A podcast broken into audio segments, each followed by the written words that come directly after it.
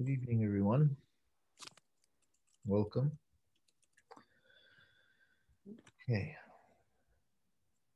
Shall we begin? Shalom. Shalom, Rav Tzvi. Baruch haba. B'Hashem hanimtzaim.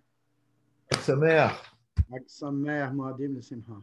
Yom zmanim l'sason.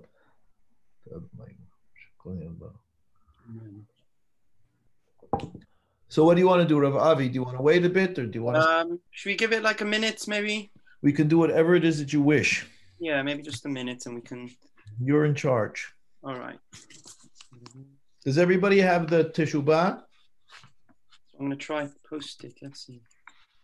We posted it on the WhatsApp group, but I'm not sure if everyone... You can put it on the chat if you want. I don't know, is there a link to it, or is it just a PDF? Just a PDF. I'm not sure how exactly... Put it on the chat. The only thing that you can do is if you can put it somewhere where the, I can probably send a link to it. I can send a link to it if I let me see, if I put it on the Dropbox, I can put a link to it on Dropbox. Give me 2 seconds and I'll do that. 2 seconds.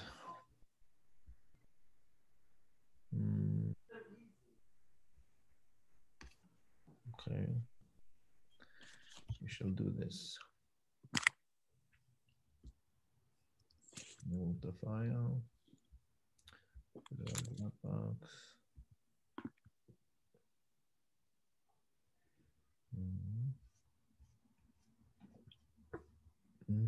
Here we go. Move that here.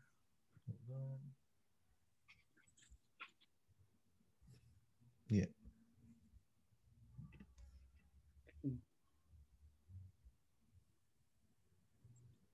Okay. Yeah, I think we can start now. Yeah. Okay. Moed Tov U'Merach, everybody. Welcome to week 16. We're all excited to start this new series with Rav Dweck. We'll be going through some of the Teshuvot.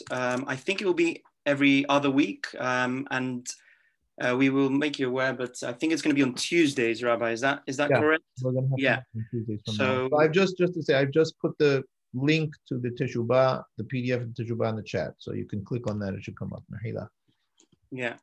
So we will let you know on the group. Don't worry about it. But most weeks will be on Wednesdays as usual. But I think this series with Rav Dweck will move to Tuesdays. I think today we'll be starting with the Teshuvah from Haham Haim David Halevi. I'm sure it'll be fascinating, and Rav Dweck can tell us more about it. Just one announcement. I think all our chaburot are recorded, and we're going to have them all on our YouTube page.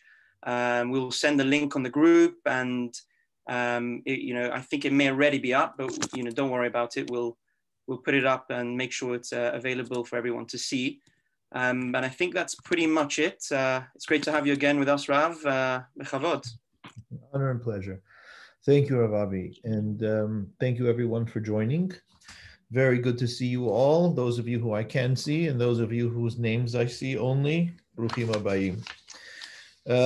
What we're going to be doing tonight is a Teshuvah. And before we get into the Teshuvah, I want to kind of explain the concept behind the series. And I see that Ohad Fadida is here, because I was going to mention that Ohad had asked me, how does a person find out, what the Sfaradi approach is, and I said to him, you have to read what they write. The more that you read what they write, the more you learn what it is that they say. And you will have a sense of what the approach is, because much of, the approach, when I talk about the approach, what is the approach? One could say very many things about it, but the reality is that if we were to talk about it in the most basic and succinct terms, which is what I'm going to do because we don't have time to go into it in detail, we are going to see what Rabbi Haim David Halevi speaks about with regards to a specific aspect of it. It is an approach that recognizes that the Torah is a framework for our lives in the real world, and that it is meant to take that into consideration, right? More than take it into consideration, it is meant to be the template through which we live our lives. And that means that, as Hacham Ovadia Yosef used to say to me all the time, The Torah, and the Torah it says v'hai b'hem, that you have to live by the Torah. And he says v'hai b'hem means that what we have to do is make Torah as and life as accessible and livable and as possible for Klal Yisrael. And Harambam writes, and we're going to actually read this Teshuvah together in this series. It's not even a Teshuvah, it's a letter that Harambam writes to Hachamim. And he says that a Rav has to allow everything that is possible to allow for the people so that they should not be restricted and be oppressed through the Torah. And the idea behind that is that Torah is meant to enliven our lives, not to restrict our lives. And any of the restrictions that Torah puts in are there in order to be able to create a life that is most viable. And so even the Hachamim themselves will say things like, Lo dai lecha ma she'asra Torah, it's not enough what the Torah prohibited to you, you have to add other things to prohibit onto you. And that is, at least in terms of the halachic framework. So when I say the Sfaradi approach, the pragmatic, life-affirming, life-enhancing embrace of HaKadosh Baruch Hu's world is at the foundations of it, right? So what can we do, not only in order to be able to survive, but in order to thrive, and for that matter, to experience the joie de vivre of life itself through our involvement in Torah and HaKadosh Baruch Hu's world. Why is that so important? It is important because, not because we are here to enjoy life. It is important because through those joyful experiences, through those myriad experiences, whether they're joyful or not, but they are myriad experiences of life, we come to know Mishya Amar V'haya HaOlam. We come to know the one who spoke and created the world, otherwise known as HaKadosh Baruch Hu. It is through his world that we come to know him. And so that is at the bedrock of. And so what we're going to do in this series is we're going to look at various teshubot from various hachamim who all live within this framework and have dedicated their Torah to surviving and existing and being learned and lived in this framework. Rabbi Haim David Halevi is an amazing start to this. Rabbi Haim David Halevi was best known for being the Sephardic chief rabbi of Tel Aviv. And he was, immovable when he became the Sephardic chief rabbi of Tel Aviv. He was a force. Before that, he was the chief rabbi of Rishon LeZion, of the city of Rishon LeZion. But most important, he was the Talmid Muvhak of Hacham Zion Uziel. And Hacham Zion Uziel, we've heard in our series, in our Habura, discussion about Rabbi Zion Uziel. Professor Tzvi Zohar spoke a great deal about it. We studied in depth some of his ma'amarim, some of the things that he's written, and he was very much about the approach that I've described in the opening. So what we're going to do here with Rabbi Haim David Halevi is we're going to get a taste of him, right? We're going to get a taste of who he was and what he taught and his approach to life. And what we're going to be looking at tonight is his treatment of the nature of halakha, specifically with regards to the capacity for halakha to be precisely what it sounds like, walkable, as in terms of halakh, right? To be able to move, through life with us, to be able to bring us to our destination. And it is very important, I'll mention as an introduction to this, right? The Ramchal, Rabbi Moshe Haim Luzato writes, another Western Sephardi. That's important for us to know, although, everyone has their own uniqueness, but Rabbi Moshe Haim Luzato, he writes, in his introduction to the Mesilat Yesharim, that is not, and this is something that, by the way, I want to do also in our Habura. I want to study the introduction to the Mesilat Yesharim, not the classic one that everybody knows. Machon Ofek printed in Mesilat Yesharim. And by the way, the Mesilat Yesharim, there's two versions of Mesilat Yesharim, right? There's a version that everybody knows, which is what's called the chapter version, which is just basically writing out of the ideas. And then there is a dialogue version that the Ramchal wrote, in where there is a discussion between a Hasid and a Hacham. And that brings out the entire development of Yesharim. But there's a very huge difference between the chapter version and the dialogue version. And the major difference is that in the dialogue version, there is an elaborate introduction that doesn't exist in the chapter version. And that puts out such important fundamentals and principles in terms of how it is that we are meant to relate to our lives, to HaKadosh Baruch Hu, to the Torah, that is unmatched anywhere. And I wanted to study that as well in the Habura, and we will, Bezrat Hashem. We have much time and we will get to it, and I think it's very important. What I wanted to say about it is that the only version of the Mesilat Yesharim that we have in the handwriting of the Ramchal himself, the Tav Yado, Yad Kodsho, is the dialogue version, not the chapter version. That we know he wrote, right? We know he wrote B'mo Yado. And we're not surprised that he wrote it in dialogue version. He wrote much in dialogue framework, right? But we also know that the Ramchal was a playwright. He wrote 3 morality plays in his time. And so he was very much about the, you know, the back and forth and dialogue between characters, so to speak. And so he uses that mode in order to be able to put out his ideas. Why am I telling you about the Ramchal? Because the Ramchal in that introduction says something very important. He says, if the goal was simply to insert humans into a world so that they would be able to have opportunities to gain merit or to do the opposite and, you know, balance those things out and work their lives out, there's no need for history. Meaning what? There's no need for a world that develops and moves and changes. You know, keep it the same. You know the playing field. Put people in and people out. You know, people live and die. They have the opportunities to build their lives, and that's it. What is it with the development of history, the movements of technology, the advancements of humanity? We're going somewhere, right? There's a direction that the world is moving in, and that is also important to be able to understand. And that's this idea that the world and the Torah itself is meant to be embedded in that developing system, right? And to be able to come along with us in that system. And based on that, Rabbi Haim David Halevi deals with the question of what is halakha, Jewish law, meant to be for us? How are we supposed to relate to it? So if everybody has the tissue bar, we're going to begin. And he's writing this really as a response to a question that was posed to him, and we can very clearly see what the question was at the opening. We'll have an idea of what it is that he's dealing with. So he has, you know, the koter, the title up here says Hatzorech bechidushe halakha, right? The need to be innovative, right? To be innovative in halakha. That there is a need for new, novel responses, expressions, ideas, behaviors in halakha. Lepitron ba'ayot shezman graman, right? To deal with problems that time brings us, right? What does it mean that time brings us? The development of time brings us all kinds of things that we don't anticipate, and halakha needs to respond to them. I remember sitting with Rav Asher Weiss Shlita, Sheyachia L'Chaim Tovim, Gaon, the Gaon Ador, Posek Ador. He said, the reality is that in a modern Israeli state, there are so many things that come up that halakha just has not even begun to deal with, that we really need. He says it all, the way he says it all the time. He says, we need the Rambam and the Rashba to be able to be here to respond to the situations that we have. He goes, but we don't have them, so we have to do it. But we have to respond.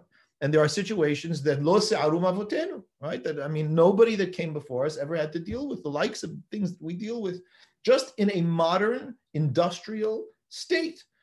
And they have to be dealt with. And if you're not going to be prepared to be mehadesh in halakha, to be innovative and nuanced and novel in halakha, then everything falls apart. So he's dealing with that question. The reason he's dealing with it is because there was a question posed to him. Lichvod yedid nafshi, that's what the Rashi Tevot are, hayakar v'nichbad, who the precious and honored, Harava Gaon, whoever it is, he conceals his name for it to protect the innocent. Hashalom v'abracha, he says, greetings to you. Hineni me'asher kabbalat michtav, what does Keter stand for? Kavod Torato. Kavod Torat? Torato, I think. No. No? What's the resh? But good, you had the first 2/3 right. Kvod Torat Rabbeinu. Or Kvod Torat Harav, right? It's a term of respect, right? And Keter, of course, means crown, so it's a nice little play on the acronym, right?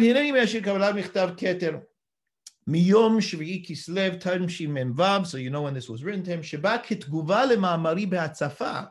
You wrote it as a response to my article that I wrote in the Hatzafa journal, Miyom Yud Aleph Tzivam Tavshin Memhet, he puts the date, right? Asher divrei keter ra'ahu b'mikre b'yamim ele. According to you, you saw it by accident. He makes sure to put that in parentheses. Ubo tama keter al kama bituyim imamari, and you showed your astonishment at some of the things that I wrote in my essay or in my article. Kegon yesh bayot, and he quotes yesh bayot kashot shenotzrot b'hayenu she'en lahem pitaron barur v'chotech b'halacha. So here, Rabbi Haim David Halevi is saying the same thing that Rav Asher Weiss said, that there are problems, difficult problems, bayot kashot, that come out in our lives that have no solution. It's not a clear, or less, at least a pitron barur, right? There's no clear outline solution to them that is established clearly in halakha. Or shiraboteno, for that matter, that our rabbis lo istavku beotan halachot shayu mesod beyadam v'tarhu lechadesh halachot hadashot, right? Or that our rabbis did not suffice with the halachot that they were given, yeah? And they sought really, in other words, he's saying, I wrote this in my article as well, that they sought and toiled to find new elements of halakha to be able to respond. So too I wrote that even the most recent scholars and poskim, authorities in halakha, sought to find new ways of responding to situations. I wrote all of that in my essay, and you took issue with all of it, he said. Ulbasof Amaskanati wasn't at that my conclusion in my essay was yesh tzorech baru lehapes pitronot baruach hamkorot b'neemanut muchletet lahem lahadesh chidushim hilchatiyim. I said in no uncertain terms that it is appropriate to find new ways, to look for new solutions that are faithful to halakha, the system of halakha, but clearly are new. L'hadesh chidushim hilchatiyim, to bring in new, novel approaches to Jewish, to halakha. And you say, I'm not going to translate halakha as Jewish law, because he's going to explain why we call it halakha, and it's not an accurate translation. Ba'al kol ze keter tama, and about all of this, you had problems, he says to the person writing him. He goes, you asked, I mean, do we have any permission, you said, to move even a hair's breadth from what it is that we received as halakha in our hands? What are you talking about innovating halakha? I mean, you know, if it fits exactly what the Shulchan Aruch has written, then it's not new. And if it doesn't fit what the Shulchan Aruch has written, who said you're allowed to? You're going to write something that the Shulchan Aruch didn't write? That was his ta'ana, right? This is the whoever's right, the keter, right? That's his ta'ana to Rav Chaim David Halevi. So he says, look, al zeh ashivenu teshuvah me'ahava. He goes, I'm going to answer you with love. And he has a play on words over here, because teshuvah me'ahava is a concept in Torah, right? How do we return to God? How do we do teshuvah for God? Do we do it from fear, mir'ah, or do we do it from ahava? So he's playing on that, and he says, I'm going to respond to you. I'm going to give you a teshuvah me'ahava, right? From love. I'm talking to you with love. What is that one? What is the Rashi Tevot? Right,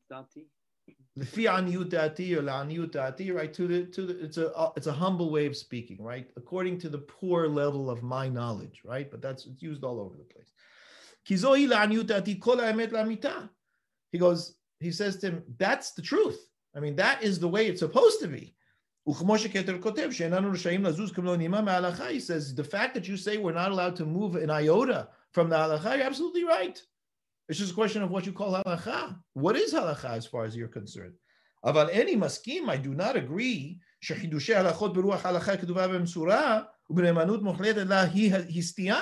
I simply just don't believe that to find innovative approaches to circumstances that arise in life using the system of halakha faithfully is a veering from halakha at all. Who said that we're veering? We're not veering from anything. Even if, he says, that whatever our innovation is, as long as it's within the framework of halakha, ends up being a different practice than what we already practice now. It says explicitly, right? It's a pretty powerful statement. Right, so you have to be Rabbi Haim David Halevi to say that outright to somebody like this. But he says it outright. He goes, the truth of the matter is, I'm the one who has to be astonished at you, not the other way around. Where have you been? What have you been learning? Basically, is what he says to this person, right? He goes, how did you forget or miss all of the content of what I wrote? We need everybody to mute, please. How did you miss all of the content of what I wrote in my essay? You maybe skimmed through it and picked out the details that you liked or you had a problem with. You didn't even look at what it is that I wrote. How are you going to answer everything that I wrote that proves what it was that I was saying? No, you don't bother to answer any of that, do you? I proved very clearly, explicitly. So, for example, Rabbi Yehoshua ben Hananiah chidesh chidush hilchati gadol. The Rabbi Yehoshua ben Hananiah brought out in the Gemara a massive chidush. What was the massive chidush that he dealt with? It was it's an issue. Just to bring you into the issue, it's an issue talking about pidyon shvuyim, paying ransom for captives that were taken by the goyim, right? Jewish captives taken by the goyim. There is very clear halacha about how we pay the ransom, when we pay the ransom, under what circumstances we pay the ransom, how much we pay. Yeah, there's a very, very extensive halacha with regards to that. And what is one of the rules with regards to paying a ransom of a captive? The Mishnah explicitly says that we do not pay more than the captive's worth. Now, the question is, what is the worth? How do you determine the worth? And so on and so forth. Of course, everybody, in everybody's vernacular, no, there's no worth. And Torah gives worth, right? How we deal the worth and how we calculate is not for our shiur today. Assume that there is an appropriate value to pay for a particular captive that's been taken. And we do not overpay. There's no question about it. We do not overpay. The question is, why don't we overpay? I mean, you're talking about the life of a person over here. Yeah. Why is this important? Because unfortunately it happens, right? I mean, what do we do with Gilad Shalit? Do we pay for him or do we not pay for him? To what price do we put out in order to be able to get somebody back? Well, we've had issues with this. Not the first time a Jewish person's been taken captive before. Okay, so maybe Gilad Shalit is not something that we can just simply go to the Mishnah and say, here, it says right here, this is what you do. Maybe Gilad Shalit was an absolutely new situation. Maybe the state of Israel brings in a new situation. Maybe public news channels bring in new situations. Maybe situations of terror and so on that was never seen in the world before brings in new situations. Maybe we just can't read a line in the Mishnah and decide what we're going to do with Gilad Shalit. Yeah. Okay, so he's putting out over here, we didn't say what the chidush is of Rabbi Yehoshua, but I'm telling you first what the baseline is, right? The Mishnah in Gittin says explicitly, it's a Mishnah mefureshet, right? It's clear. We do not overpay for captives. The reason why we don't overpay for captives, says the Gemara, goes into it, is because if we do, then the people who kidnap will keep kidnapping and realize that they can squeeze us for everything that they want. And so unfortunately, we have to make sacrifices. That's another concept. Yes, sometimes you have to make sacrifices on all levels in order to be able to ensure the safety of the klal, of the tzibur. I mean, there's huge issues that apply over here, but in any case, that's the Mishnah. What was he mehadesh? According to Berusha Tosafot and the Pesach of the Shulchan Aruch, he says shegadol bechokma podin af yeter al kedei damav. That if it happens to be a really smart person, meaning a Talmid Chacham, you can overpay for a Talmid Chacham. You're allowed to do that, and it's a Pesach in Shulchan Aruch. Interestingly, it's not a Pesach in Harambam. Rambam didn't make that innovation. Yeah, he wasn't posek that innovation. But nonetheless, it's brought down and ultimately it's a Pesach in Shulchan Aruch, shegadol b'chokhma podin af yeter al kadei dama b'nigud l'stamad v'atitin. It's directly against the Stam Mishnah. Mishnah doesn't make such exceptions. It says very plainly and clearly and plainly, you do not overpay for a ransomed captive. That's it. And he says, "Shaninu in podin shvuyim yetera kadeh damihem." All lefi tirutza masheni. He says, even according to the Tosafot, who give two reasons for this, right? He says, one, because the person is very intelligent; he'll be as ezer to the entire cloud. The last second, Tosafot gives two reasons. The second reason is, it says, in the time of the Beit Hamikdash, you didn't have to worry about what the Mishnah said because the circumstances were different. we had our own sovereignty, we had our own government, we had, authority, and so on and so forth.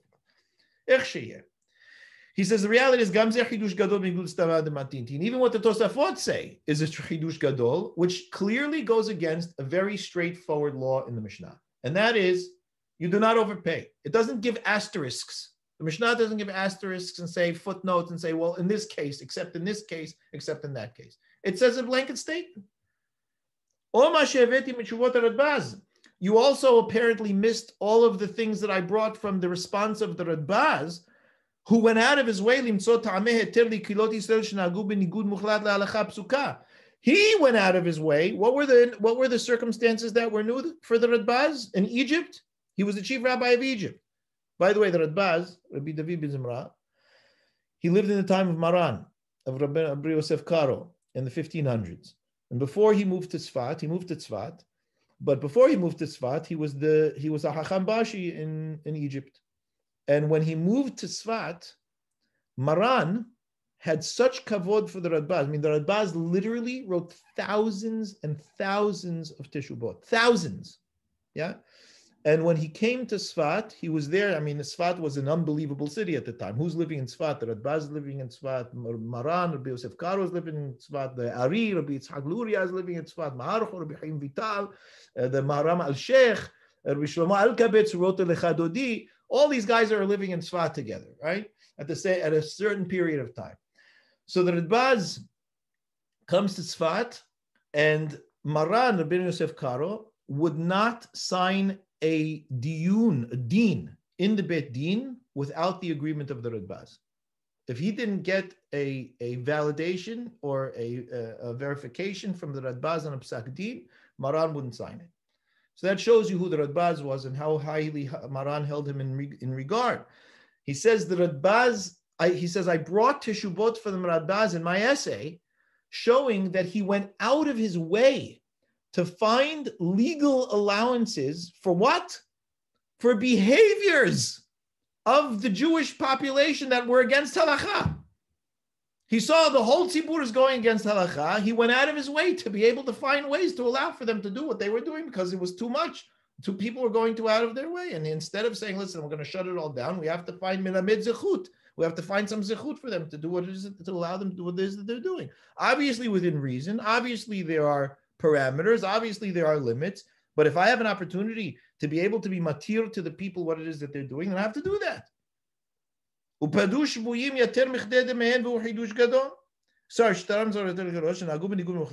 He goes, in that situation, I prove to you that the Radbaz himself found heterim for paying high ransoms for people that were taken captive because they needed to. V'cheter. And again, I'm sorry I have to point this out, but you, Your Honor, completely missed all of that. And you're silent. You don't even answer me any of those points that I put clearly into my essay. I'm surprised at you. I mean, if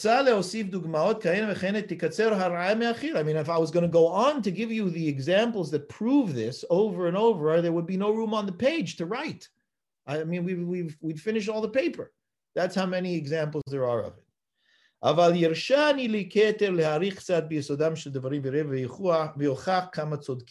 He goes, you know what, but if you'll allow me, I will show you the principles behind it all. I'm going to go through a bit to show you the principles behind it all. And through that, maybe you'll have an idea of why things are that way, that you're obviously misunderstanding. So he continues. He goes, let's start with defining the term. Okay, what is halakha? What does the term mean? He says, Geder halakha, hu mishoresh halach. Let's do a bit of a grammar lesson here, right? A bit of a basic language lesson. Halakha comes from the root hey lamed chaf, halach. And what does halach mean? Horato davar sheholech uba mikodem ve'atzof.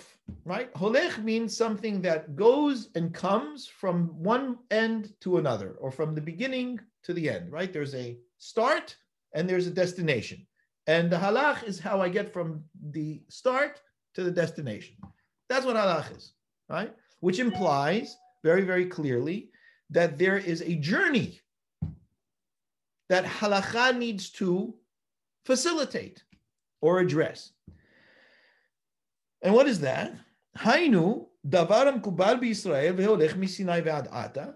Either it is what has been received by Israel at Sinai, which is the start, and journeys with the nation until today, or it is what Yisrael actually used to travel with, right? That's what mitalechimbo means. It is the way that they travel. So the halakha is the definition of the way, which means, again, by definition, that it must facilitate journey. It must facilitate movement from one place to another. As it is explicitly written, as it says that you have to show them the way that they will walk, and the deed that they should do. Skip the parentheses, just citing it. Omnam hamusag halacha, but the term now halacha that comes from halach, it,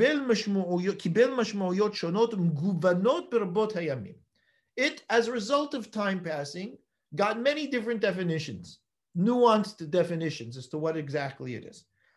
But what I just explained to you about journey, start and finish, movement, that is the primary meaning. It is the primary concrete meaning of it. Davar sheholech uba misinai ve'ad ata. In simple and succinct terms, it is something that travels from Sinai to the present day. It moves with the people. Now, makom itanu lishol, right? Definitely there is room to ask. Kevan shebaru briyoter shekol hoko takana einam yicholim lachazik ma'amad zman rav. I mean, any law really cannot stand for too long a time. That's an understood reality. Because life changes. Things change. The world changes. Circumstances change.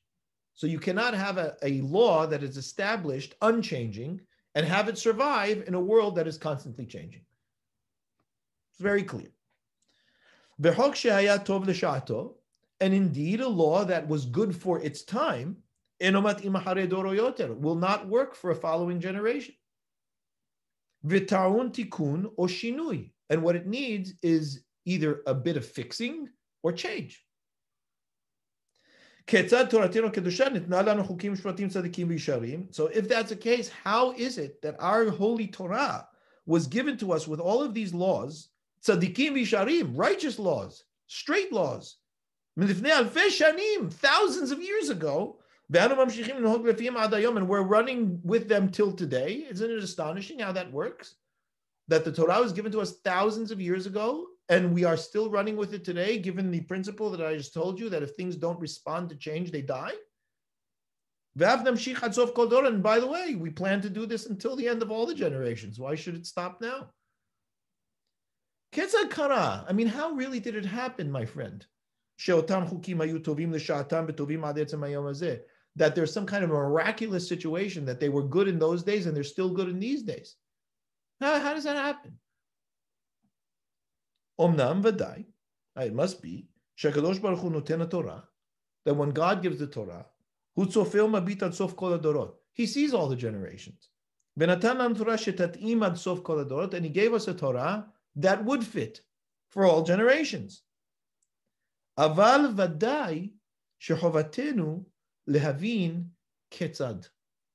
That's a huge chidush that Rabbi Haim David Halevi is saying. Not a huge chidush, but it's a huge insight, because he's taking something that many, many people would not agree with. I mean, what he wrote over here seems like every, Orthodox religious Jew would agree to, right? Yes, God knows the generations, and He was able to give us a book that was to survive the generations. It's not a human-written book, it's a God-written book, and therefore, of course, it's going to survive the generations, even as the laws stay the same. But Rabbi Haim David Halevi is saying, but we have to know how. Do we have to know how? He's saying, he's making an assumption. And he's basing the rest of the Teshuvah on that assumption that we have to know how. What is the mechanism that allows for the Torah to be able to do this with us? He says, this is very practical, right? He says, this is not, you know, some mysterious otherworldly phenomenon, right? This is not some metaphysical magic phenomenon that it just happens to be that the laws of the Torah survive the test of time, unmoved, that they're different than any other law. He says rather, davar ze haya efshari, the only way that this was possible, rak mishum shenitna reshut lehachmei Yisrael ledorotehem lehadesh chidushei halacha.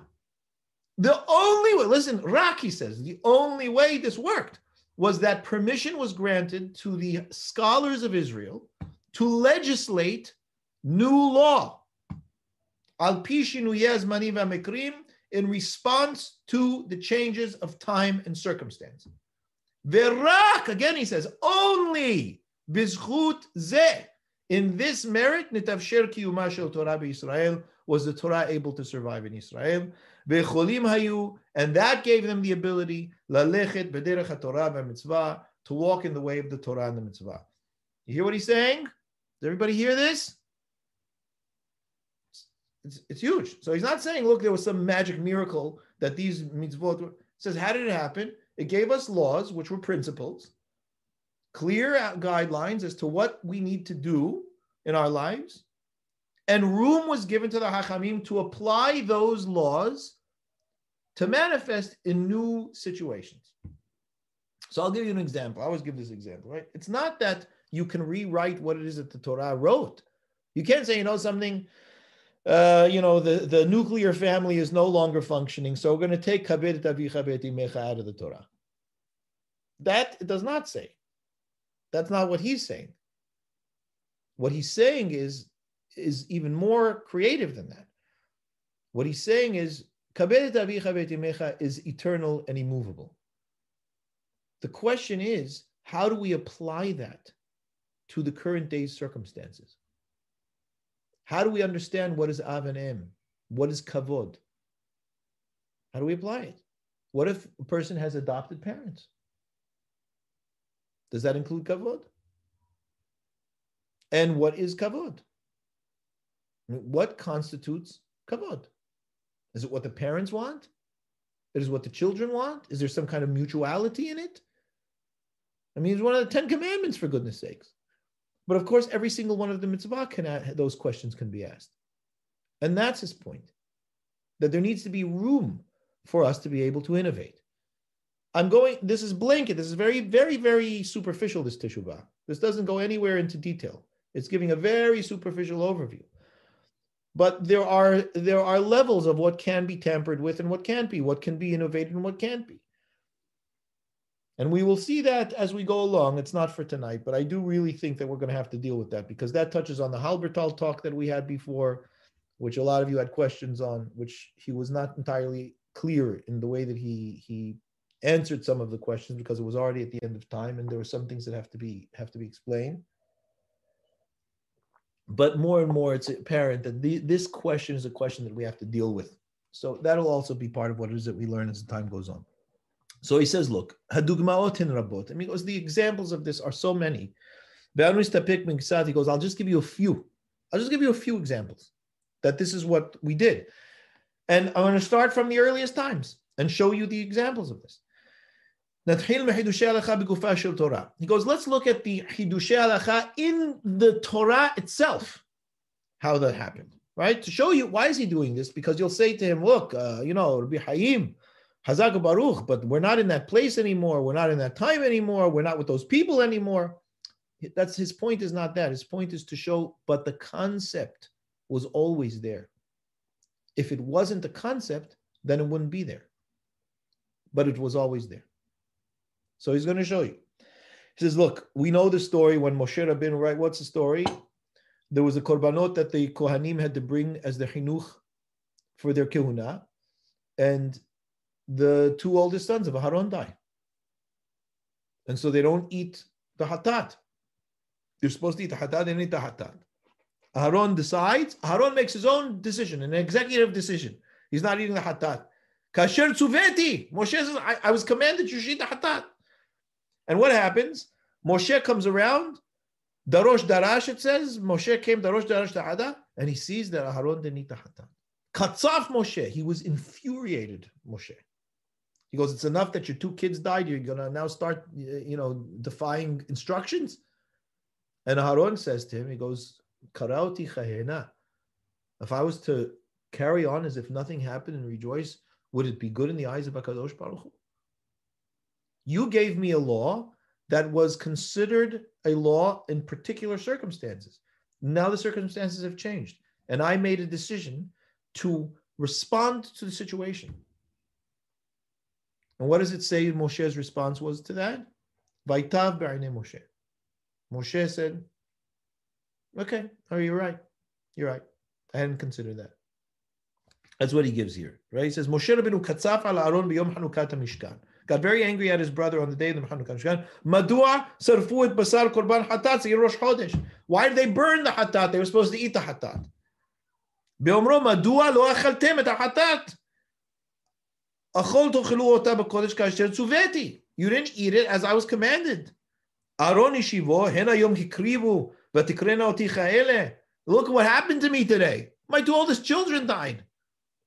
It's an evil for Israel. Israel's in mourning. We should carry on in a happy thing, like nothing occurred. Haytav b'einei Hashem. Could you tell me honestly that's going to be good in God's eyes? Vaytav b'einei Moshe, it says in the pasuk. B'reshut Rabotenu, the Hachamim explain what was Aaron's point. Shetanat Aaron hayta im shamata b'kodshei shaha ein lecha leakel b'kodshei dorot. What he was saying was, if you're dealing with a kodshei shaha, because it talks about the sons of Aharon dying was kodashim, right? It says bikrovaya kadesh, yeah, by the one's closest to me, I have kedusha. So that Hakadosh Baruch Hu took as his kodesh. I'm going to now and take these things that's going to be kodesh ledorot and add to that. It was already done. It was something happened today that was essentially the equivalent of this hatat.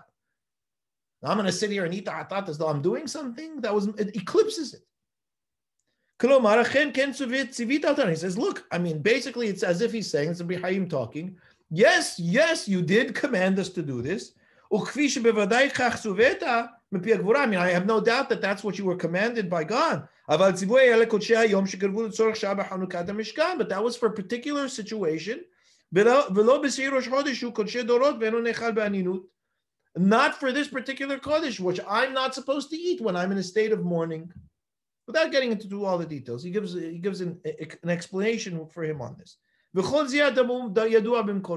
Aharon made a judgment for a local circumstance that was not explicitly put out by Moshe. There was just a clear halakha. That was it. And Aharon made a decision when that halakha should apply and when it shouldn't. Aharon nitztava b'stam. Aaron was given a base commandment, a simple commandment without any qualifications. That's what pistam means. V'hu misvarat atzmo, but from his own thought, hidesh, innovated, halakha, shetzivui zeh eno hal al kodshei dorot, that command doesn't apply to the kodshei dorot, whatever that deals with now. Yeah. Moshe Rabbeinu iskim imo ka'amur, and Moshe agreed with him when he heard the opinion of Aaron. Vaishma Moshe vaytav be'einav. It says explicitly, Moshe heard and he was fine with it. He was happy with it in his eyes. There are even some hachamim that to make it easier or to sweeten it, say that Moshe really had heard that before Aharon said it, but he forgot. Yeah, okay. Even if you want to say that. The fact, vehoda ve'lo bosh, he agreed to Aharon. What was he agreeing to? He wasn't just saying, yeah, Aharon, I heard that, but forgot. He's saying, Aharon, yes, your svara was correct. You deduced an appropriate reality that you had not known and was not given to you. Aharon himself knew nothing about it. He didn't say, look, Aharon, you're right, but you shouldn't have done that. He didn't do that. He said, no, you're right. Clearly, you can't get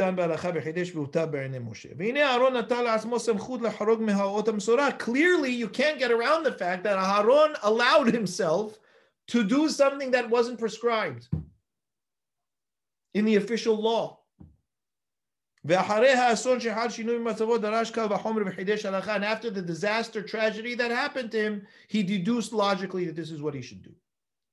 All this comes to teach us. So look what Rabbi Haim David Halevi is saying about that episode in the Torah itself. He's saying, why are we told about that episode? We're told, I mean, there's hundreds of episodes that occurred that we're not told about. That episode occurred and we're told about in the Torah, says Rabbi Haim David Halevi, because we're meant to learn that that is the role of the Chachmei Israel forever, like what Aharon did.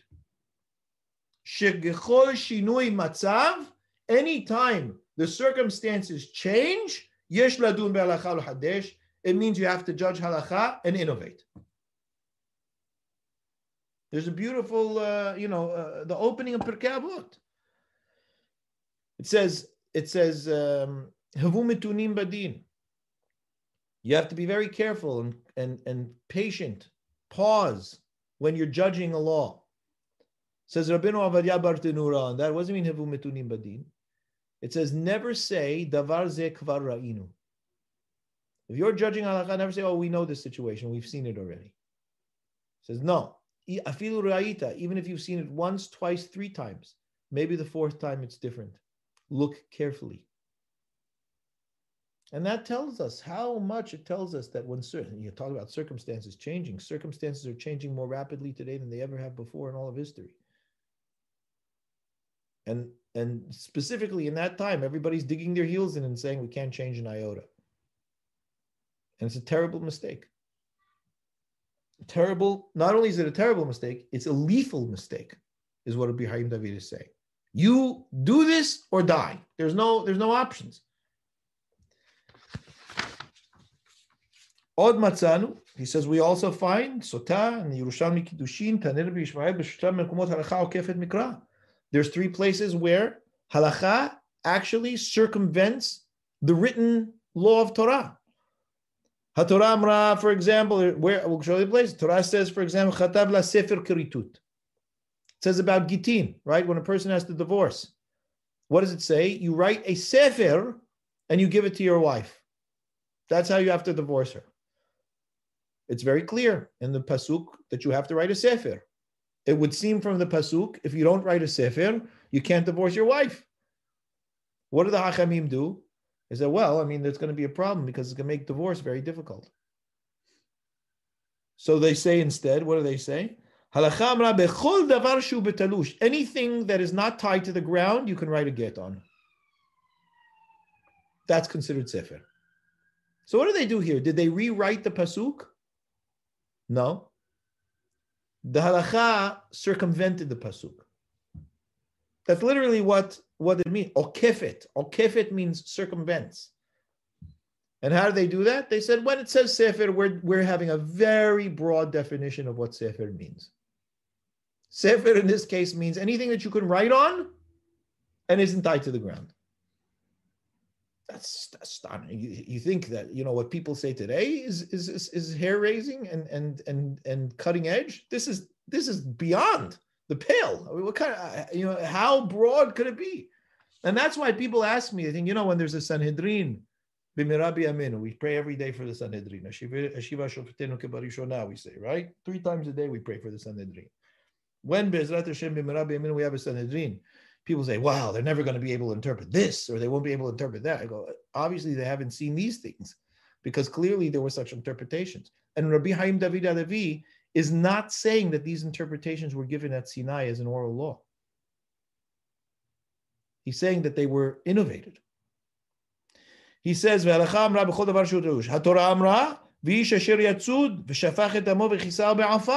says you go and you hunt haya, you have to bury the blood, you have to cover the blood in dirt.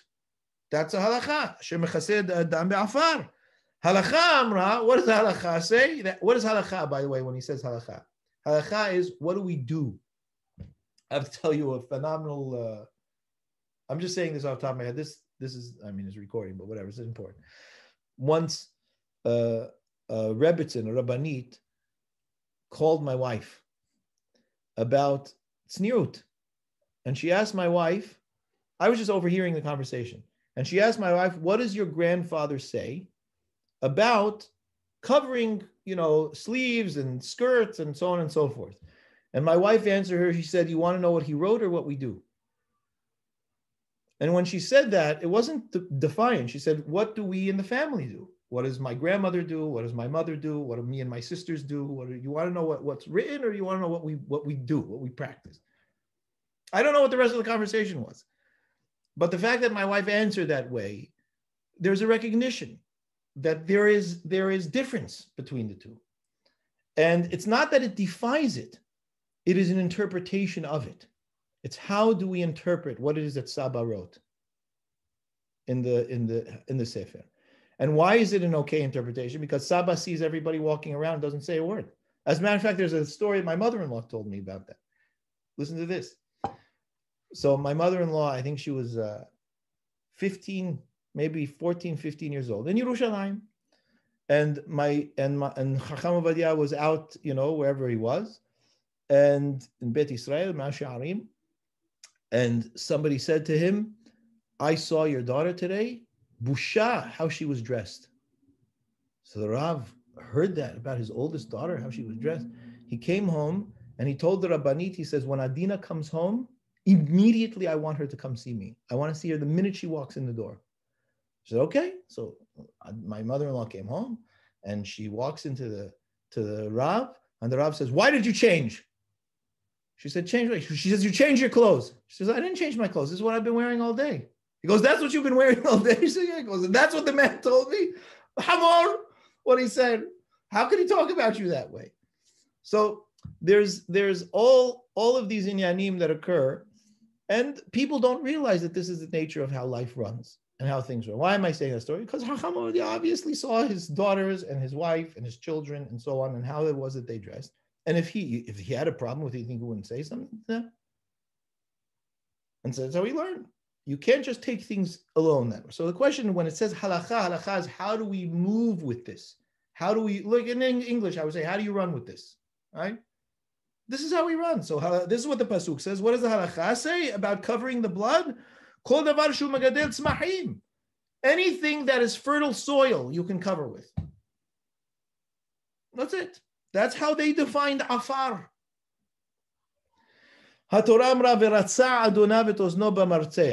Right? Says about the slave, when you want to free a slave, or if the slave doesn't want to go free, right? So you pierce his ear with a martzeya. What is the martzeya?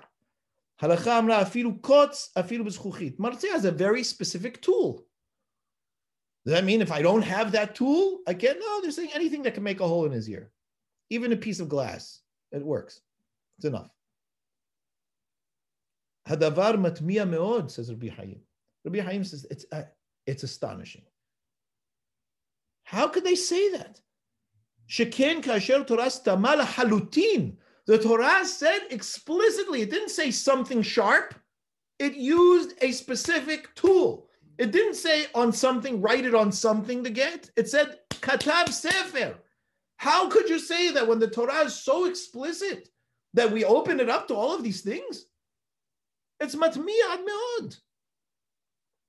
Sheken kasher Torah stamala halutin dugmat seder asiyat tefilin tzitzit usukan chadome karov mitzvot Torah ובא לך לפרש זה מובן, וכך היא דרכה של תורה שבעל פה לפרש תורה שבכתב ואין כאן מקום להעריך. I can understand when it says sukkah. I don't know what a sukkah is. Sukkah can be a lot of things. It says tefillin. What's tefillin? Tefillin means meditations. What are meditations? Okay, so that I could understand, you know, we interpret. These are not things that are really given up to interpretation. Torah tichtov beberur sefer, afar. Marseya. Afar is not something that lends itself to 100 different definitions. Certainly not everything that's fertile soil. All of a sudden now the halakha is going to start broadening these very succinct and clear terms. The Shema. I mean, for what purpose also? HaKadosh Baruch Hu noten Torah Ktuba. HaKadosh Baruch Hu is the one who gave us the written Torah. Hu gam masar et pirusha. And he gave us the interpretation of the Torah. He could have written it very explicitly in the Torah. And this is a great line. Means if we are honest, if we're going to be straightforward and honest here, Gamzul Lamudinu, that also comes to teach us something. That there's this dynamic in the Torah written and the halakha practiced. Shehalakha lo yichula liot kefi horaat mila kemot shehi. Halakha cannot be interpreted as the literal meaning of the word. Ve'arhavat musagim muteret. And harhavat musagim means the broadening of definitions and concepts is permitted. As long as I can have it within the text, right? I can broaden the text to mean this, it's permitted. And that is why the Hacham teach this in the Torah.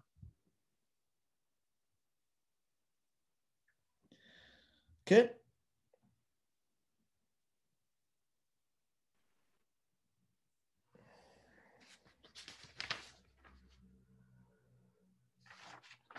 So he says, he continues to say over here, there's a midrash that seems to show us otherwise. There's a midrash that says that Moshe knew everything that every Talmid Chacham was ever going to innovate across the generations. It says in Megillah and the Yerushalmi, what does it mean that Milamed Shirava Kadosh Baruch Hu Moshe Dikduke Torah v'Dikduke Sofrim u'Mashe Sofrim Atidin L'Tchadesh? What does it mean that HaKadosh Baruch Hu showed to Moshe? It says in the Gemara, he showed to Moshe every innovation that a Hacham was going to make. So Rabbi Chaim says, well, you can't take it literally, what that Midrash says. Of course. Why? You can't say, you can't say that he actually sat down and taught him what every new thing was written, that what Rav Asher Weiss was going to respond to, you know, Hadassah Hospital, or, you know, what's it called? Hospital. What's it called? Sha'are Tzedek, right? But what am I supposed to do with, you know, walking into infrared, you know, detectors with so the doors can open? That it can't be that that's what he taught him. In order for Moshe to teach that to Israel, I mean, even if he taught that to Moshe, you can't say that he taught it to Moshe to teach that to Israel. That can't be. Why? If that's the case, then there's nothing left to innovate. No, it must be like the Tosfot Yom Tov wrote. And by the way, there are many responses. And also Maharatz Chayuti writes a beautiful explanation of this. What does the Tosfot Yom Tov say? He says, the Tosfot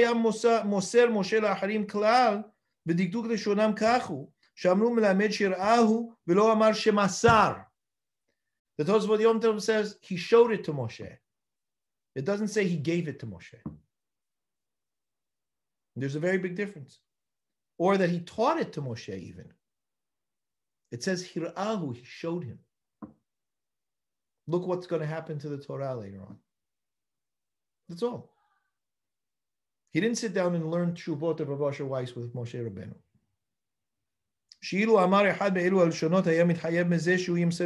Because if it would have said that he taught this to Moshe or gave it over to Moshe, it would require that Moshe teach it to Israel, because HaKadosh Baruch Hu never taught any Torah to Moshe that Moshe was allowed to keep for himself. The whole goal of the whole job of Moshe was to teach whatever HaKadosh Baruch Hu taught him to the people. And he would need to give it to Yehoshua. Because it says Moshe gave to Israel be'ain yafa. When it says he showed him, means he showed him. He didn't give it to him. It's like when a person says, here, I'm going to show you this, but I'm not giving it to you. You can take a look at it, but you can't have it. He says, I like that, what the Tosfot Yom Tov says. So we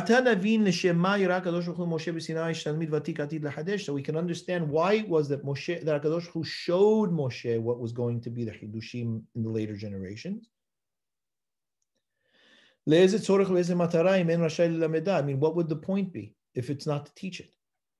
We have to say against our will, right? We're forced to, it's another way of saying we're forced to say Moshe Rabbeinu davar zeh, that Al Korhen amar Moshe Rabbeinu davar zeh li Yisrael, she'im lo chen lo haya magia davar zeh liyidatenu.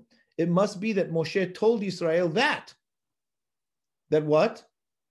HaKadosh Baruch Hu showed me everything that was going to be mitchadesh. Because if Moshe didn't tell that to Israel, how do we know? That's a very powerful statement. He's saying, I mean, you know, if you're saying what's true, that everything that was ever mehudash was taught to Yisrael by Moshe, then it means that Moshe also had to teach them that, because otherwise, how did they know that? That that's what happened to him, that that was the experience at Har Sinai with him and God. It was to hint to Yisrael, to the contrary, it was to hint to them the permission they have to innovate.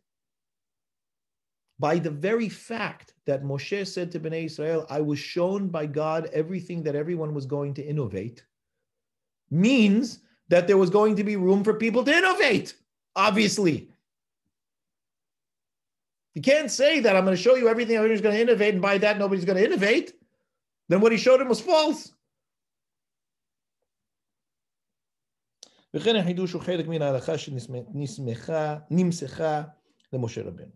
Nimsera le Moshe Rabbeinu.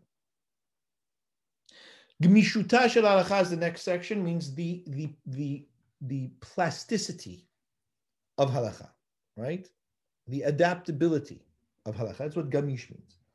V'toreh meod kol ha'choshev shehalacha hi kifua ve'en listot bimena yamin u'smol. It is a terrible mistake for people to think that halacha is frozen, and that one cannot veer from what's written right or left.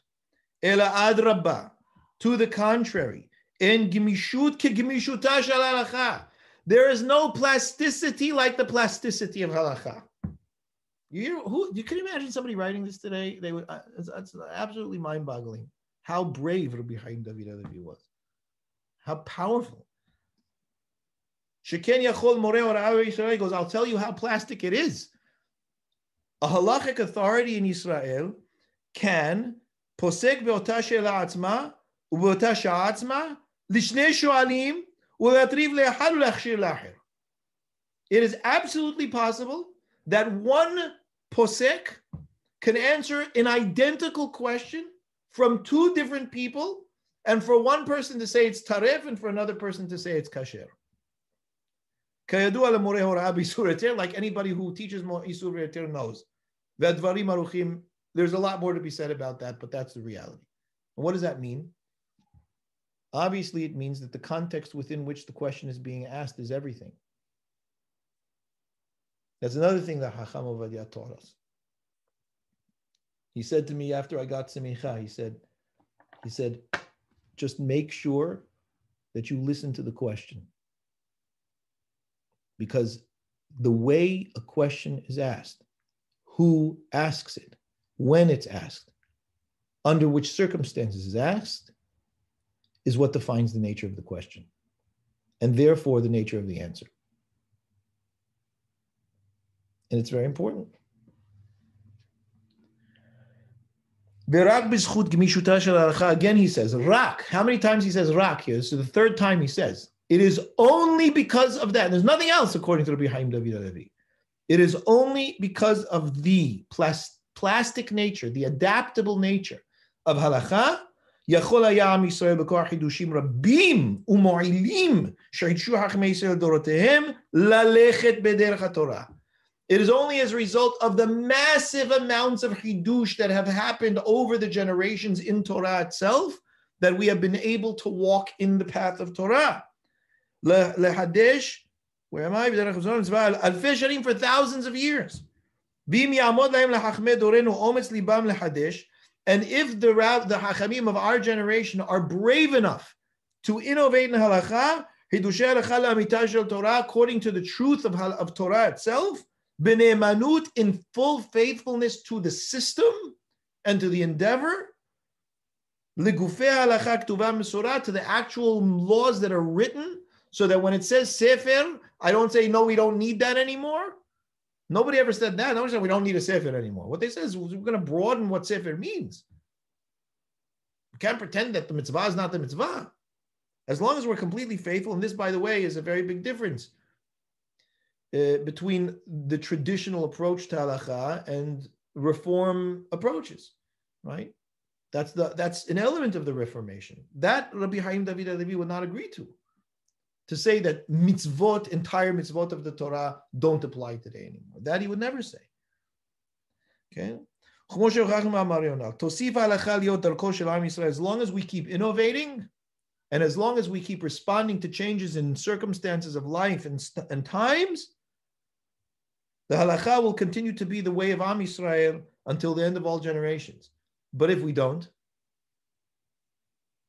innovate, if we don't respond, if we don't adjust, well, he said enough here to be able to understand what the implications are. I want to bless you. You and all that's in your tent, the tent of the straight, should be blessed. Haim David Halevi. It's pretty powerful. So there you have it. Our first halakha, our first teshubah. Digest, review, read, and I guess we can have what? I'll do 10 minutes of questions if people want to stay. If anybody has.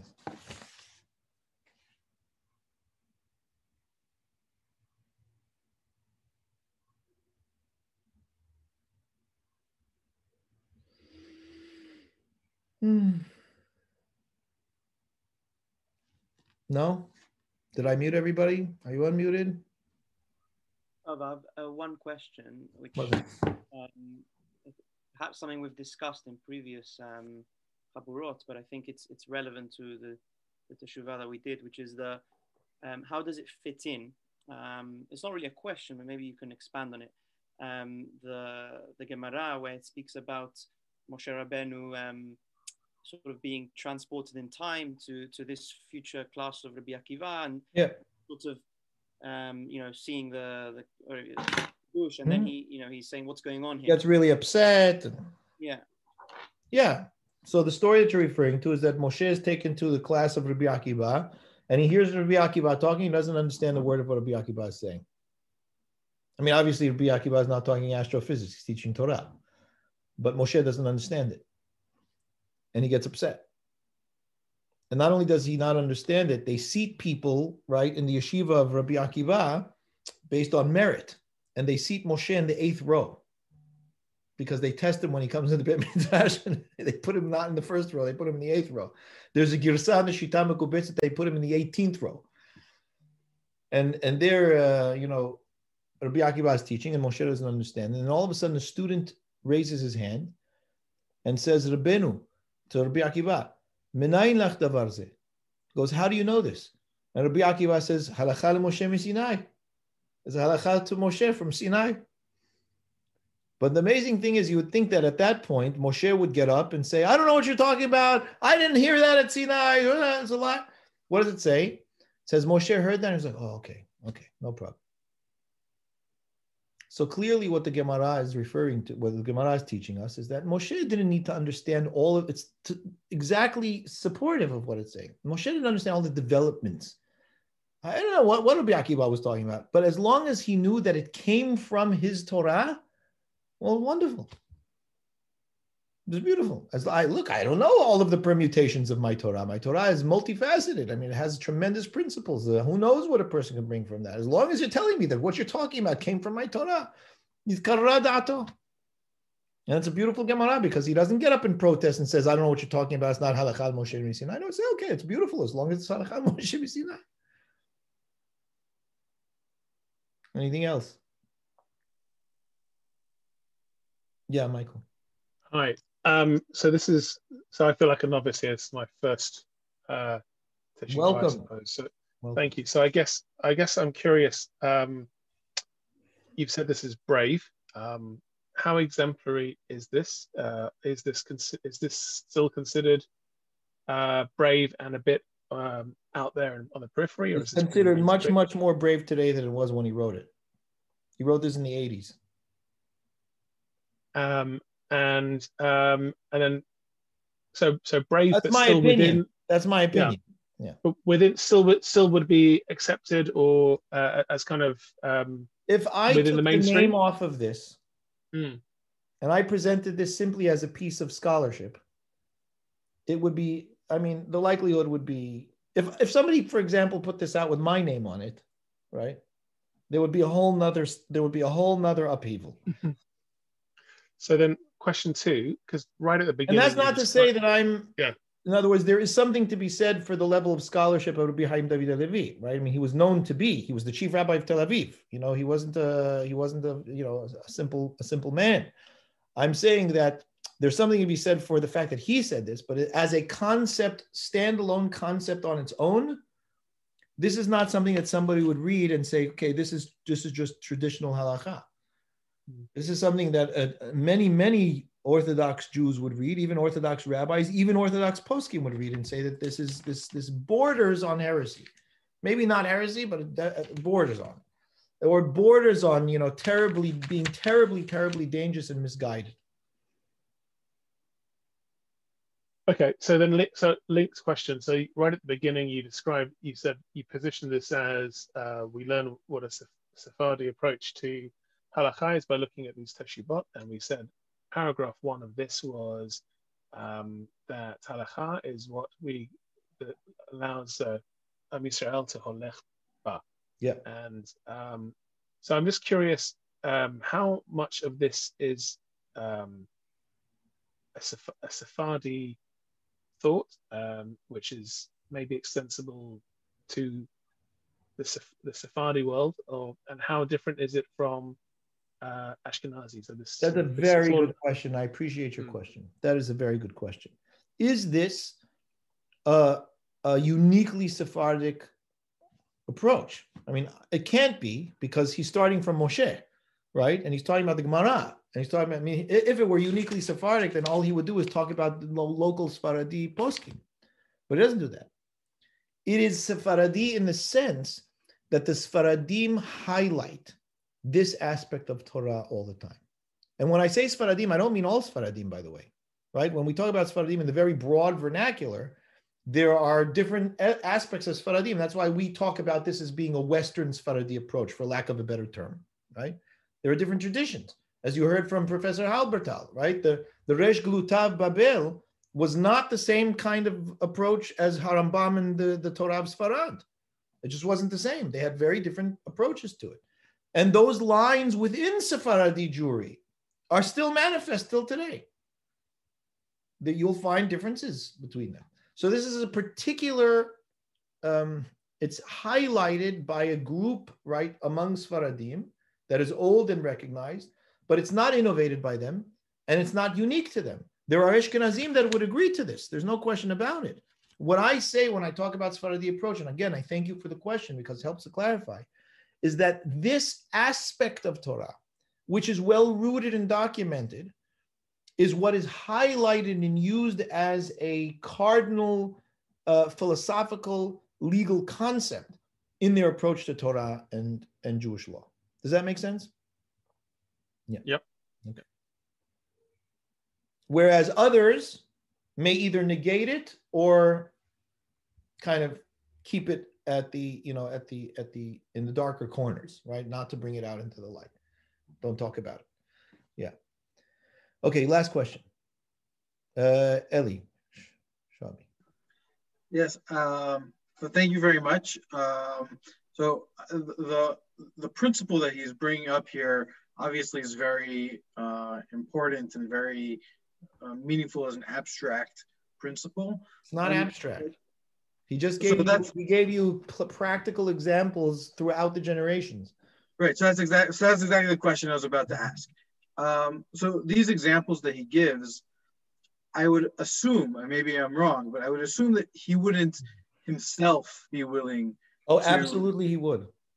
Would he be willing? Nine volumes of teshuvot, and next week, by the way, we're doing a teshuvah Hachamat Lub, Abadi, which talks about dishwashers, and are you allowed to use meat and milk in the same dishwasher?